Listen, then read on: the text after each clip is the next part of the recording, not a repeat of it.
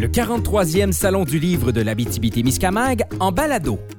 Merci à nos partenaires Desjardins Caisse d'Amos, Canadienne Malartic, Hydro-Québec, Sonospec, Sodec Québec, Conseil des arts du Canada, Patrimoine canadien et Raymond Chabot, Grant Thornton.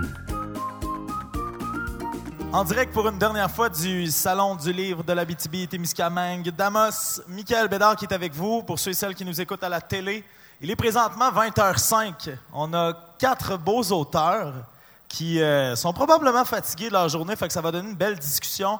Euh, on a aussi, pour ceux et celles qui écoutent en différé via podcast, ben, merci d'avoir choisi ça. Il est peut-être le matin pour vous, mais nous, euh, on risque de rire un bon coup. On va se laisser aller dans un sujet qui me posait une colle, c'est-à-dire une table ronde autour de la diversité. Je vais vous présenter avant qu'on se lance tous ensemble. Tout d'abord, président d'honneur de la 41e édition mais surtout, petit cousin de l'animateur, on a découvert ça cette semaine. On est rendu de même. De même. Écoute, nos grands-mères sont sœurs. Euh, président d'honneur, mais aussi auteur. À cause des garçons, la trilogie des Lily, Tout me ramène à toi, etc. Prolifique. Samuel Champagne. Allô? Beaucoup de choses. Recrues. Garçon manqué. Éloi. La collection Kaléidoscope, etc. À ma droite, Annie Brocoli, ben là, espace de présentation, mais a écrit en mal des mots dont on a parlé cet après-midi. Si vous écoutez ça euh, via podcast, allez voir ça. Un entretien très intéressant. Solène Démétré, on n'a pas eu l'occasion de se jaser, malheureusement, mais qui a écrit Plonge avec toi. On s'en reparlera après, euh, tout seul à seul, mais là, tu vas participer à la table ronde sur la diversité. Quand j'ai vu que j'allais animer une table ronde sur la diversité, je me souviens d'avoir écrit à, à, Kevin, qui est juste là, qui vous a suivi toute la fin de semaine, pour lui dire OK, mais est-ce qu'il y a une ligne directrice qui est envoyée aux auteurs sur la diversité? Il me dit Ah non, non c'est la diversité. Ben, c'est ça, mais qu'est-ce que la diversité? Je veux savoir, selon vous, là, vous êtes des auteurs, vous avez des belles plumes. C'est quoi la diversité? Ma réponse va tellement être ironique, mais c'est de mettre de l'avant autre chose que le point de vue de l'homme blanc hétérosexuel tel que l'animateur. Mais. Euh, attends, attends, je suis rempli de surprises. Je suis rempli de surprises. Mais euh, table ronde, liberté d'expression, on a parlé du white privilege. Oui, ah, puis, justement, même, admettons, euh, j'ai déjà écrit une chronique par rapport au fait que, en tant qu'homosexuel, oui, je fais partie de la diversité, j'ai vécu euh, une forme d'ostracisme, mais je suis quand même un homme blanc, donc je suis très privilégié par rapport à d'autres membres de la diversité, puis c'est bien d'en être conscient. Oui, bien, en fait, pour moi, la diversité. Oups, accident. Il est 20h07. Quelqu'un est mort. c'est ça. On le note.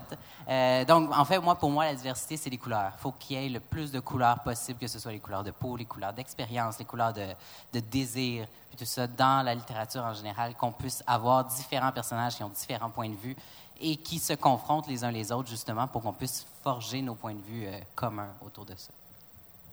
Pour moi, la diversité, c'est être soi dans une société et c'est pas être comme la société.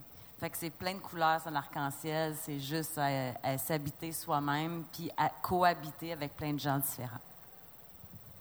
Je peux pas cacher la mienne, hein, nécessairement. Je, je, suis en fauteuil roulant depuis 20 ans, donc la diversité, je la connais de façon un petit peu plus différente que beaucoup de gens. Juste en montant sur la scène, ça a été euh, euh, toute un, une aventure en défaisant tout votre espace euh, que vous aviez créé, mais sauf que la diversité fait partie de ça, s'adapter moi aussi. Euh, tout le monde s'adapte à tout le monde. Je pense que la diversité fait partie aussi de l'adaptation d'une société, puis de faire partie de tout ça. La diversité, ce n'est pas moi, mais c'est ce qu'on doit encourager. on est rendu en 2019. Est-ce que vous trouvez que malgré ce qui s'est passé, je pense juste à l'Alabama, là, mais mhm. est-ce que vous trouvez qu'on l'encourage, qu'on arrive à l'encourager de plus en plus, cette diversité-là? Mais je vais racheter ma blague un peu niaiseuse de tantôt, mais c'est toi aussi. Dans le fond, il ne faut pas le rejeter, l'homme blanc hétérosexuel. Il ne faut juste pas qu'il soit le seul à avoir la tribune et le micro, mais on veut t'entendre aussi. C'est ça l'affaire. Euh, puis est-ce qu'on l'entend suffisamment? De plus en plus, mais on commence à faire des pas de souris. Éventuellement, il va falloir apprendre à faire des pas de géant. Des pas de géants, tu, les vois comment? Comment concrètement tu penses que ça pourrait se manifester davantage? Au théâtre, à la télé, au cinéma, ce serait euh, qu'il y ait plus d'histoires, de personnages qui racontent euh, le, point de vue de cette diversité-là. Puis souvent, on se dit, mais ils ont juste à raconter leurs histoires puis à monter leurs pièces. Mais il faut, après ça, se demander, est-ce qu'ils ont grandi, ces membres de la diversité, dans un contexte socio-économique qui leur a permis de développer leur créativité pour se raconter, pour qu'ensuite on monte leur œuvre et que des, acteurs eux-mêmes issus de la diversité puissent illustrer ces idées-là. C'est tout un chemin euh, qu'il faut réfléchir. Fait que, de ce côté-là, ça peut commencer là. En littérature, on peut avoir l'impression que c'est plus simple parce que c'est, on s'assoit derrière un ordi, on écrit et on essaie de voir si ça peut plaire. Mais je suis convaincu qu'au Québec, il y a des éditeurs qui sont réticents à publier une histoire euh, qui met en lumière euh, une niche de, pensée, de point de vue, en se disant que ça ne va pas rejoindre assez de gens pour vendre parce que ça reste une entreprise qui doit être rentable, une maison d'édition. Fait que tout ça à considérer. Il y a la perversion de l'argent, souvent de, ce qui vend, de ce qui vend pas, de ce qui. euh, Donc, ça, est-ce que vous, en êtes témoin dans votre pratique artistique de, ce côté-là, de, tout ce qui est euh, monétaire, pour, pour écrire un livre ou pour créer ou pour. Il y a le fait qu'il faut que ça vende puis que ça, rapporte. Est-ce que vous en êtes témoin dans, ce que vous écrivez ou dans, ou dans les refus que vous avez peut-être vécus? Ben, si je peux me permettre, euh, moi, au début, c'est moi qui voulais pas écrire mon histoire parce que Plonge avec moi, c'est l'histoire de mon parcours de vie. Et je me suis dit, ça va intéresser personne. J'ai une histoire complètement banale et c'est euh, ma tante, qui est Claire Cook, qui a poussé un peu pour euh, dire que ça vaut la peine de la mettre en lumière, justement, cette histoire-là, pour montrer aux gens que c'est possible de faire une vie malgré une condition qui est quand même assez différente de celle du commun des mortels. Et la maison d'édition pour laquelle on a travaillé ben, elle a été super ouverte. Et même si c'est une situation qui est complètement pas traditionnelle, ben, elle a embarqué à 100 Donc, euh, je pense qu'il faut oser aussi le faire. Puis même si on est sur un refus, c'est pas grave de se faire dire un non. Je me suis fait dire non tellement souvent dans ma vie, juste pour simplement avoir une vie normale. Des médecins m'ont dit que j'aurais jamais une vie normale. Oui, on se fait dire non souvent, mais il faut continuer. Puis souvent, on est précurseur d'une société qui est de plus en plus ouverte. C'est difficile, des fois, de se faire dire non, mais il faut continuer quand même, puis défoncer les barrières.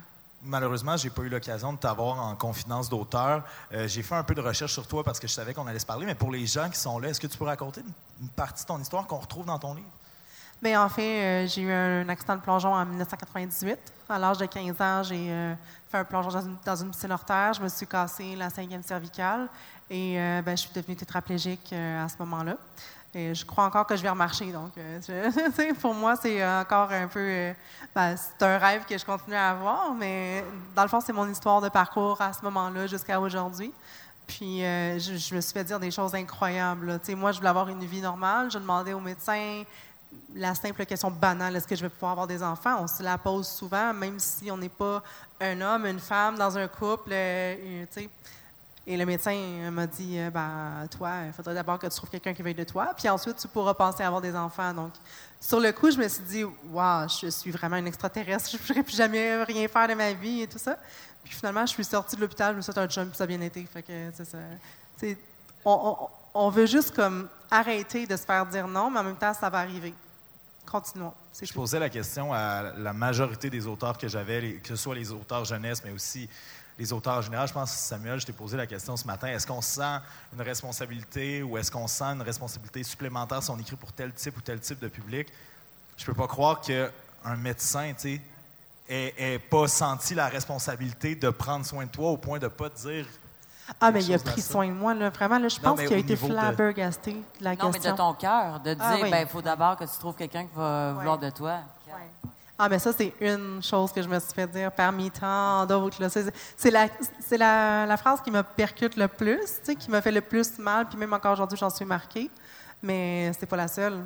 Mais si j'avais écouté tout ce monde-là, je serais pas ici aujourd'hui en train de vous parler, puis en train de dire que, ben aujourd'hui, je suis mariée, j'ai deux enfants, puis tout va bien.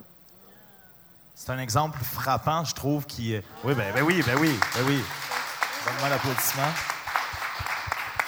Je pense que c'est un exemple frappant que de l'écrire, la diversité, d'en parler, tu nous racontes cette histoire-là, puis la réaction dans la foule a été de « ben voyons donc », tu sais, mais c'est avec ces exemples-là qu'on arrive, je pense, à être plus tolérant.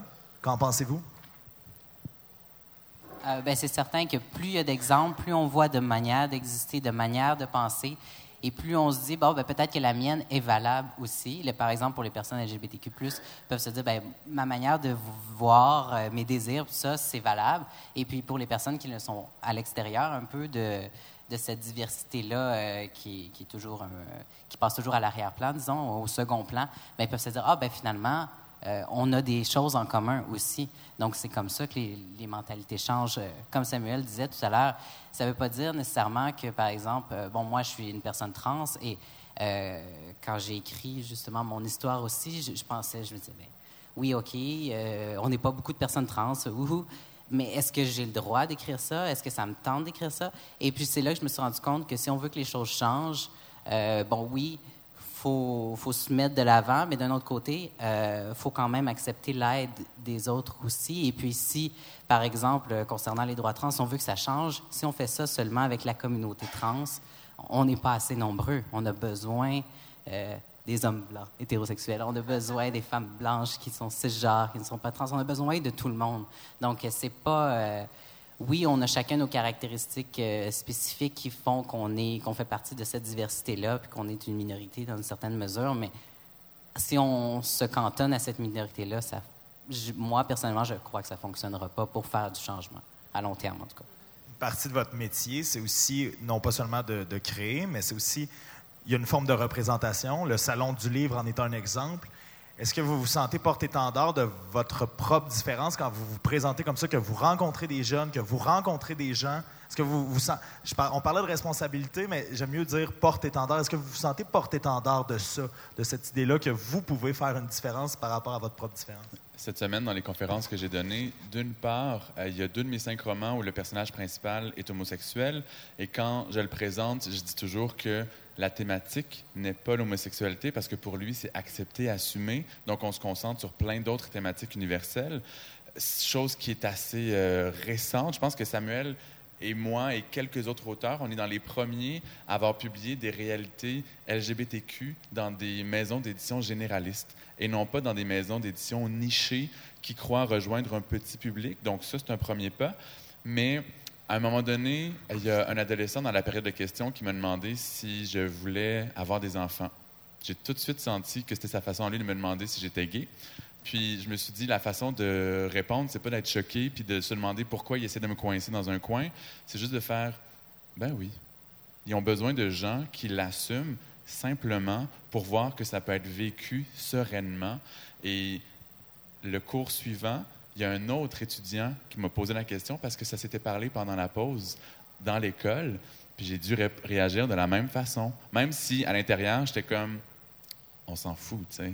Mais ils ont encore besoin d'exemples qui réagissent euh, de façon calme et posée parce que j'assume qui je suis, puis ça peut avoir euh, une influence. On a parlé de white privilege, de représentation plus diversifiée.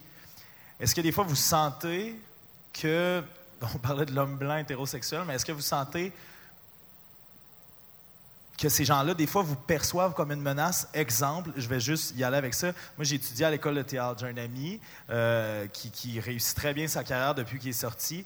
Il est noir. Puis, sur Facebook, une fille qui avait étudié deux ans avant a écrit un long plaidoyer sur le fait que c'était rendu, ça avait été trop loin, la volonté de diversifier, puis que là, on voyait juste des gens de couleur, puis des gens de... Puis qu'elle, en tant que femme blanche, ne pouvait pas avoir de rôle à cause qu'on en, on en était rendu trop loin. Est-ce que vous sentez des fois des gens qui vous perçoivent ou qui perçoivent certains de vos amis comme des menaces parce qu'on on veut diversifier nos rôles ou nos écrits ou nos...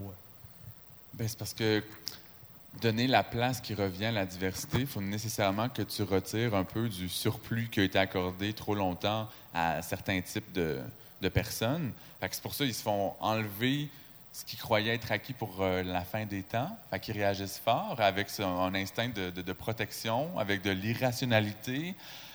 Mais au final, on vole rien à personne. C'est juste qu'enfin, on nous donne ce qui nous revient. Mais en même temps, la diversité, c'est encore plus pointu que ça. Chez la, la, la blanche hétérosexuelle, euh, il y a- a, c'est encore, on est tous uniques. C'est ça qu'on oublie, c'est qu'on part tout le temps comme une société, comme si ça devrait ressembler à quelque chose. mais tu te sens menacé de quoi? On est tous tellement spéciaux, tu sais. Puis c'est ça qui est beau. Fait qu'on n'est pas obligé de, savoir avec qui, euh, euh, avec qui on se couche le soir, avec qui on est comme on est. Puis c'est magnifique. Puis c'est bizarre qu'on ait à défendre quelque chose de on n'aurait pas à la base à faire ça, mais on est obligé. Oui. Parce qu'il y a eu comme une espèce de bain de société. Tu sais, moi, juste l'école, euh, tout le monde apprend de même, mais moi, j'apprends pas de même. Je suis dyslexique, je comprends rien. Mais c'est quoi ce bain-là? Que ça serait comme ça, que c'est l'autoroute? Pourquoi il n'y a pas de voie de service? Le ça formatage. Oui. Les formats, c'est triste parce que même toi, à l'école, qui apprends normalement sur l'autoroute, toi aussi, tu es spécial. Toi aussi, tu as de quoi? Ça, me fait venir rouge, j'ai chaud. Mais on est tous c'est ça qui est beau. Sinon, on ne pourrait pas s'entraider. Sinon, mon voisin n'aurait pas fait mon décor. Lui, il est bon de ses mains. Moi, j'oublie ça. Je construis tout à l'envers. Mais c'est ça qui est magnifique. Puis, mon doux, je, moi, je sais. Puis même, moi, je suis pas dans la diversité parce que tous mes amis sont gays. Puis, j'ai pas fait exprès. C'est juste parce qu'ils sont wild, sont ouverts d'esprit. On puis est sont bien ben oui, sérieux. Puis ça devrait, on devrait comme tout être comme ouvert à tout. À, ah, je sais, j'ai l'air de- pays des merveilles, là, mais je, je, pense sincèrement que tout le monde, toi aussi, t'es spécial. Oh oui. Mais, c'est- mais oui, regarde ton toupet, t'es spécial. Hey, ouais. Première chose que Christian Tétrault me voit, il est imposant. Tu sais, c'est un- c'est- tantôt, il fait. Je fais bonjour, moi, c'est Michael, c'est moi qui va faire la confidence d'auteur. Première fois qu'il me dit C'est quoi ces cheveux-là? C'est là que j'ai beau. su que j'étais de- de- C'est beau. j'étais div- dans diversité. Voilà. Euh, non, on a parlé avec toi, Annie, de ça. On a effleuré le sujet beaucoup avec euh, Frédéric euh, Dufort. Euh, sais, il y a une partie, tu dis qu'on est tous pareils, puis je, te rejoins là-dessus. S'aimer, tu sais, apprendre à s'aimer, s'assumer, euh, sortir de ça. Puis tu sais, quand on, on, parle, on parle de diversité encore une fois, là, mais c'est quand, quand est-ce que le moment est venu pour chacun d'entre vous de faire Ah, je pense que là, j'ai réussi cette espèce de, de défi d'une vie-là. On, en- a parlé tantôt, c'est pour ça que je rebondis là-dessus, mais le défi de- d'en d'en arriver à s'aimer assez pour accepter puis assumer devant tout le monde. Ben regarde, moi je suis homosexuel. Ben regarde, moi je, je vis avec un handicap. Moi je suis dyslexique. J'ai un gros toupette. Je fais la petite- Non, mais quand- il est venu où et quand pour vous ce moment-là? Ben moi, c'est une longue thérapie. Tu sais, c'est une petite affaire. Je, je peux juste pas imaginer ce que ça, ça peut être quand tu es dans, dans- dans un autre corps ou euh, whatever. Mais moi, c'est une blessure de quand j'avais six ans, que j'étais juste nulle, pas bonne, je fais rien en vie parce que je suis pas capable d'embarquer dans, dans, dans l'affaire d'école. Puis à un moment donné, ben, à 42 ans, ça pète. Puis tu fais comme, euh, je suis devenue une perfectionniste, je me donne pas le droit à l'erreur, je me crie des noms. euh, puis à un moment donné, ben, tu fais un burn-out, puis je me ramasse chez le psychologue. Puis après ça, après avoir fait le tour, tu sais, on parle des petites blessures d'enfants. Ben, les petites blessures d'enfants, des fois, c'est bien gros, même si c'est pas... euh, même si ça, s'appelle dyslexie. Puis, euh, ben, à faire le tour de ça, puis à faire comme, finalement, c'est peut-être un don, puis finalement, ben, ma créativité, elle vient peut-être de là, puis finalement, ben, je veux mourir avec ma dyslexie, puis prenez, partez pas avec, parce que je serais pas moi. Ben là, après ça, tu la défends. Puis là, après ça, ben, tu es fier d'être quitté. tu sais. Fait que c'est un, un long euh, comme ça, puis après ça, à remonter, en tout cas pour moi. Ça, ça part d'une baisse, puis à faire comme, à vouloir, euh, à vouloir être soi. C'est un instinct de vie magnifique. Je vais rebondir là-dessus. Il y a quatre ans et demi, dans un magazine LGBT, mon- ma première chronique d'opinion s'intitulait Je ne rêve plus d'être hétérosexuel. Puis, J'expliquais que pendant longtemps, je m'endormais le soir en priant, en rêvant de devenir hétéro, donc comme tout le monde. Puis euh, ensuite, j'explique que souvent, dans le parcours d'acceptation, on parle de à cet âge-là, j'ai compris qu'il y avait certains signes qui m'indiquaient que j'aimais les garçons. Ensuite, éventuellement, on l'accepte pour soi-même. Ensuite, on en parle aux autres. Mais jamais on nomme le fait qu'on est heureux d'être différent. Puis je pense que c'est fondamental parce que moi, le fait d'être différent, euh, ça m'a obligé à être introspectif beaucoup plus jeune. J'ai commencé à faire de l'introspection pour comprendre ce qui m'arrivait à 12-13 ans. Ce qui fait que rendu à 25, ça fait 12 ans que je fais de l'introspection versus quelqu'un qui frappe ses premiers murs pour essayer de se comprendre à 22, mais on n'a pas le même parcours face à se comprendre soi. Puis être dans la marge, c'est un pas de recul qui permet d'observer les gens, d'avoir un point de vue différent. Puis en tant qu'écrivain, c'est riche d'avoir ce pas de recul-là pour regarder le monde. Fait que, aujourd'hui, je, je suis vraiment très content d'être gay. Ben moi, si je peux me permettre, euh, tu sais, ma différence, euh, je, je l'accepte pas. C'est plate à dire. Euh, ici, je, je trouve ça beau ce que vous dites, puis c'est juste bien, bien différent de la mienne. Euh, S'il y avait une pilule miracle, je la prendrais, là, tu sais. Juste pour être capable d'aller chercher le verre d'eau en haut de mon armoire, là, quand j'ai soif, là, parce que je suis capable de le faire. Mais c'est vraiment différent. Sauf que ce que j'ai appris à faire, c'est de continuer à vivre autrement. Puis je pense que je réussis quand même bien à le faire. Puis la façon que j'ai compris ça, c'est à chaque défi que je me lançais, je réussissais toujours à le relever. Tu sais, j'ai déménagé toute seule en appartement, je me suis organisée avec moi-même, j'avais un chien Mira pour m'aider. Tu sais, c'est tous des défis que je me suis dit, wow, j'étais capable de faire ça. Et quand mes enfants ont eu trois ans, deux, trois ans environ, je me suis dit, wow, ils vont aller à l'école bientôt, mes enfants. Je veux pas qu'ils aillent à l'école traditionnelle. Je veux que mes enfants aillent à une école qui est ouverte sur le monde. Donc, on a ouvert une école alternative avec un comité de parents et tout ça dans la région de Terrebonne. Puis, à ce moment-là, quand j'ai pu m'impliquer auprès des enfants, aller les voir, aller leur parler, mon fauteuil n'existait plus à, leurs yeux. tu sais. Ils ne posaient pas de questions, c'était naturel. Euh, Mais la maman de Léonie, elle roule au lieu de marcher. Puis je pense que faire la différence auprès des enfants, c'est ce qui va faire évoluer une société super inclusive parce qu'on s'implique, puis c'est eux qu'on éduque. Là. Tu sais, les adultes, n'est pas trop tard là, de faire changer les mentalités. Mais sauf que quand ça part de la base, ben, la, la société va juste faire encore plus les bras ouverts. Là.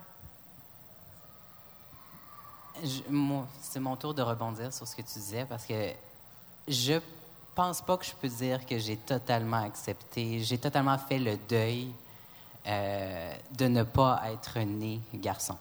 C'est sûr qu'avec le temps, avec euh, bon, euh, la transition, euh, chirurgie, blablabla, tout le processus, je suis perçu comme je voulais être perçu. Mais reste que je n'ai pas l'expérience euh, que j'aurais aimé avoir. Par exemple, je suis homosexuel et j'en vis énormément. J'en vis, ça me fait mal quand j'y pense. Que j'ai pas pu avoir cette expérience-là, justement, d'a- d'avoir les premiers doutes puis de me dire Ah, ben, oh mon Dieu, est-ce que je serais peut-être gay? Non, non, moi, j'ai vécu mon adolescence avec ma gang de filles, puis euh, partir, puis on approche un gars, puis tu te poses pas vraiment de questions, puis c'est parce que c'est hétéro, puis ça fonctionne. Euh, donc, ce deuil-là, j'ai pas le choix de le faire parce que je peux pas, je peux pas reculer comme Benjamin Button puis renaître tout à coup. là. Euh, mais ça reste que je, je pense pas que je vais accepter un jour de de ne pas avoir vécu cette expérience-là. D'un autre côté, euh, je me compte quand même extrêmement chanceux parce que ma transition a bien été. Euh, j'ai un chum qui m'aime, j'ai des enfants qui m'aiment, je crois, la plupart du temps. Euh, ouais, t'aurais dû voir mon ado quand je lui ai demandé de faire le gazon. Il m'aimait pas. J'en ai eu deux fous. Et là, sont neufs, sont, sont, sont pa- euh, post-ado, puis Hmm. ça revient. Ça revient. Bon, C'est ok. écœurant. Sois patient. Oui, c'est ça. Ça va revenir. Mais euh, non, c'est ça. Donc, puis je serais pas ici si j'étais pas trans non plus. J'aurais pas écrit sur les sujets que j'ai écrits. J'aurais pas eu euh, euh, justement cette visibilité-là, cette manière de, de- cette possibilité de pouvoir converser par rapport à ça. Puis j'aurais pas nécessairement aussi cette vision de, de me dire, ben, on a chacun nos petits challenges. Justement, tantôt tu disais, ben, je sais pas trop qu'est-ce que c'est d'avoir, je sais pas ce que c'est d'être dyslexique. Puis c'est là que je me rends compte qu'il n'y a pas d'échelle de gradation de difficulté ou de douleur, de, de malheur. Et euh, c'est là que je me rends compte que, bon, mon histoire m'appartient, votre histoire vous appartient, puis je peux apprendre de vous quand même, de n'importe qui. Même quelqu'un qui ne fait pas partie de la diversité a sûrement quelque chose à m'apprendre. Puis j'avais pas réalisé ça avant de commencer ma transition parce que j'étais tellement coincé dans mon malheur, finalement, qu'il n'en était peut-être pas un à ce point-là. Grosse réponse, mais ouais. C'est beau. Puis ce, moi, ce que j'aime, c'est que ça me dit que les gens qui s'affichent comme étant un peu à gauche, pour vrai, ont une ouverture d'esprit parce qu'il a fallu, comme tu disais, que tu fasses de l'introspection, que tu réfléchisses. Fait que c'est plus difficile après de juger les autres. Parce que tu te dis, si moi je vis ça, tu peux, je vais comme m'ouvrir à l'autre aussi. Ça fait des gens ouverts d'esprit. En super. général, mais mon Dieu, que souvent je réalise qu'il y a plein d'homosexuels qui sont des êtres humains de marde aussi. Ah, ben, je les ai Sont- pas rencontrés. A- Ils a- viennent pas chez nous. Il y a beaucoup de racistes, Ouais. il y a beaucoup de sexistes, il y a beaucoup de gens mal à l'aise avec la religion des autres, qui sont fermés d'esprit. Ah Donc, ouais, euh, hein? c'est ça qui me surprend, parce que je Ah. me dis, t'es différent, t'as été rejeté, comment tu peux oser faire Ouais, ça à ouais, c'est d'autres? terrible. Mais en général, ça fait pas ça. Ça fait, ça, fait des gens ouverts en général. En général, mais on va dire qu'il y a un 20% de bien décevant. On va leur faire une jambette en sortant. Ouais, ben, une jambe. J- J'ai comme lu des noms dans tes yeux. Euh, après euh, quasiment 10 heures, euh, je pense que je suis pas la, la bonne personne pour animer ça dans le sens où je suis vraiment trop sensible au nom du public. Je, je veux vraiment vous remercier pour tout ce que tout ce que vous dites, tout ce que vous apportez. Je veux qu'on on rebondisse sur ce que Samuel tantôt nous m'a dit dans l'entretien qu'on a eu, puis c'est pas tout le monde dans, dans la foule qui était présent. Si Samuel, tu veux euh, ben, me dire ce que tu as dit quand je t'ai demandé, est-ce que tu sens que tu es un modèle? Souvent, quand je posais ça aux auteurs, ah non, je suis pas vraiment un modèle. Puis toi, tu été le premier à me dire oui. Non, mais ce qui en a suivi, l'explication qui en a suivi est très brillante. Puis je sens que vous êtes tous des modèles à votre façon. J'aimerais ça que Samuel, tu partages ce que tu m'as dit. Il y a quelques années, j'avais fait une entrevue avec euh, un plongeur australien qui était le premier athlète qui a gagné une médaille d'or olympique et qui était déjà ouvertement gay. Il n'a pas fait son coming out après avoir gagné et après avoir profité de la popularité. Donc, il a, vécu avec la peur de, décevoir les gens, de peut-être perdre des, fans, etc. Donc, en, réussissant ça, éventuellement, je lui ai demandé est-ce que tu es conscient que tu es un modèle? Puis il m'a dit quand on a ce genre de visibilité, après avoir accompli quelque chose de grand, euh, on a le choix de faire du déni ou de l'accepter puis de le faire correctement. Ça m'a toujours trotté en tête depuis des années, ce qui fait que quand on me demande en huit mois de rencontrer 2500 ados, j'ai le devoir d'être conscient qu'on me regarde, qu'on m'écoute et qu'on me lit, puis qu'il faut que je le fasse correctement. Sans- Mais, non, mais moi, ce que je veux ajouter à ça, c'est que je vous, je vous l'envoie, ça, à vous trois aussi. Peut-être, peut-être que là, on écoute Samuel, puis on fait Ah, OK, ben, je vous l'envoie. Vous êtes des modèles, puis vous avez peut-être le droit de vivre dans le déni pour les trois prochaines secondes. après, je pense que Samuel va, va m'appuyer de dire Vous êtes des modèles, puis bravo pour ce que vous faites. Euh, avant, avant que je casse, euh, j'aimerais ça ouvrir euh, les questions au public.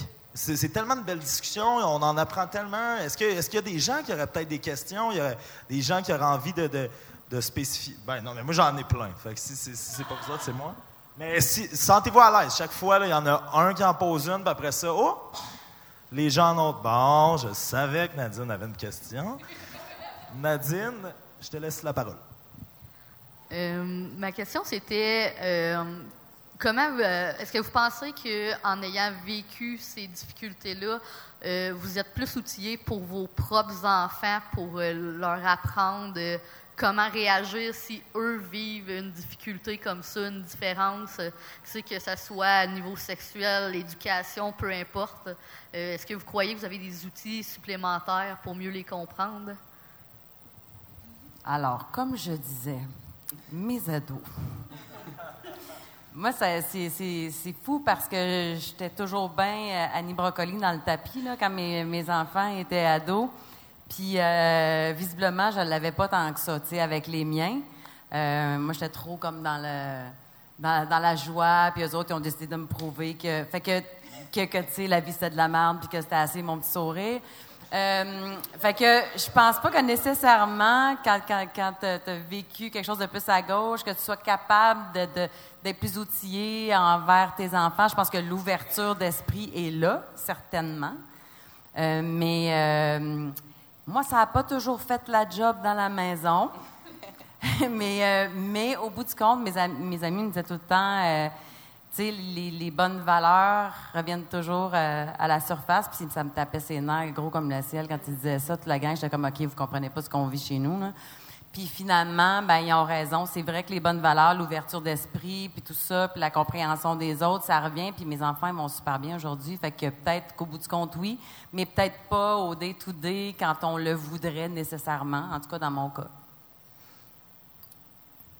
Euh, ben moi, pour ma part, euh, tu sais, quand je suis tombée enceinte de ma première fille, il y a une de mes amies qui m'a dit euh, Ben, quand est-ce que tu te fais enlever ça?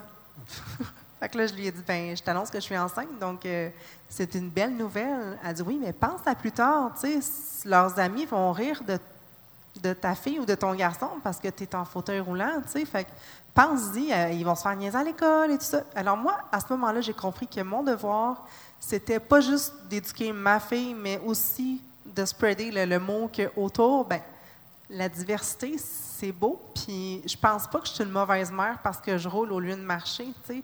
Puis je pense que j'ai l'ouverture d'esprit gros comme la terre, mais je l'avais déjà avant. Tu sais, ça a juste peut-être élargi à certains niveaux.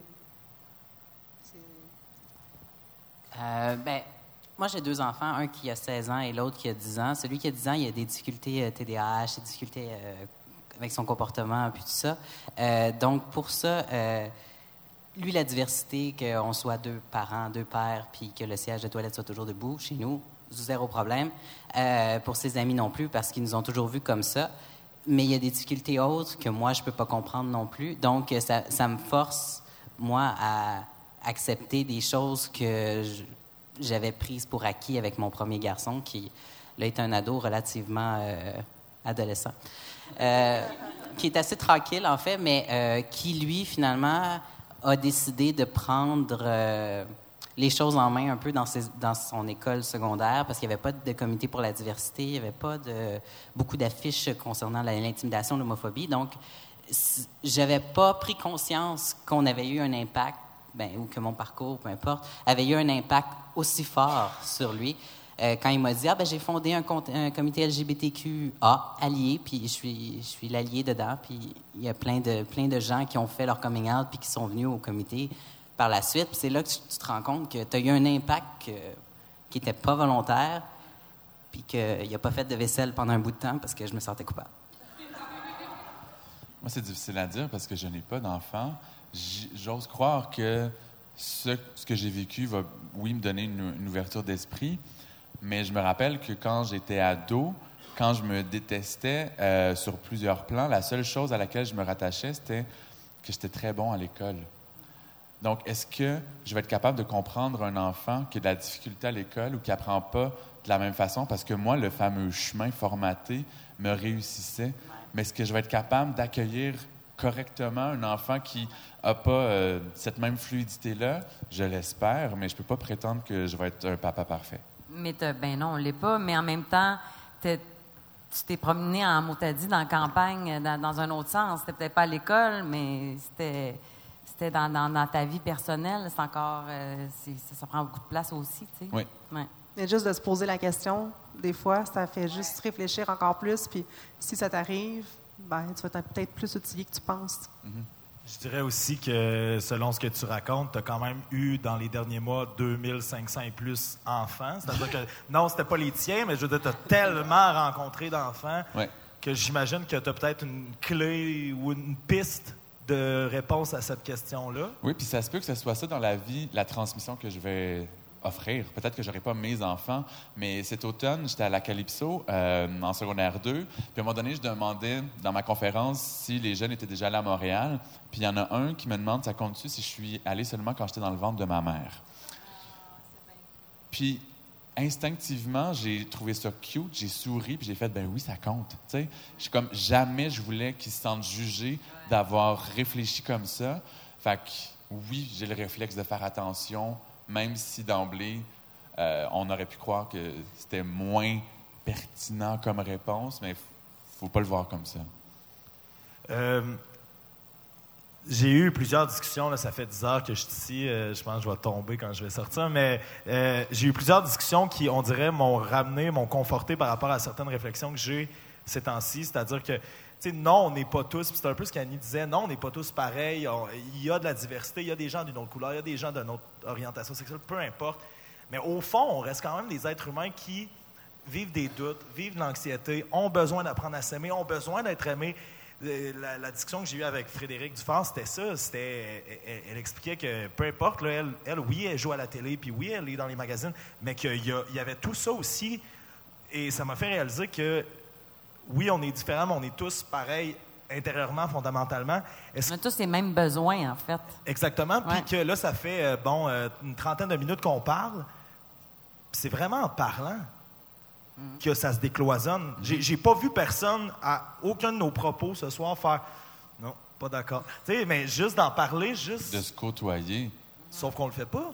Dans la vie, souvent, on vit nos vies, c'est effréné. On a, des fois, avec des amis, on a des discussions plus profondes, mais si j'avais pas eu la chance de vous avoir avec moi sur scène ce soir, on n'aurait probablement pas.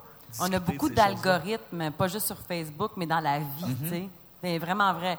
Parce que moi, j'ai vraiment l'impression qu'il y a une ouverture sur, euh, sur euh, les autres ethnies, puis tout ça. Puis à un moment donné, il y a un monsieur que vraiment j'aimais beaucoup, c'est l'oncle d'une de mes meilleures amies.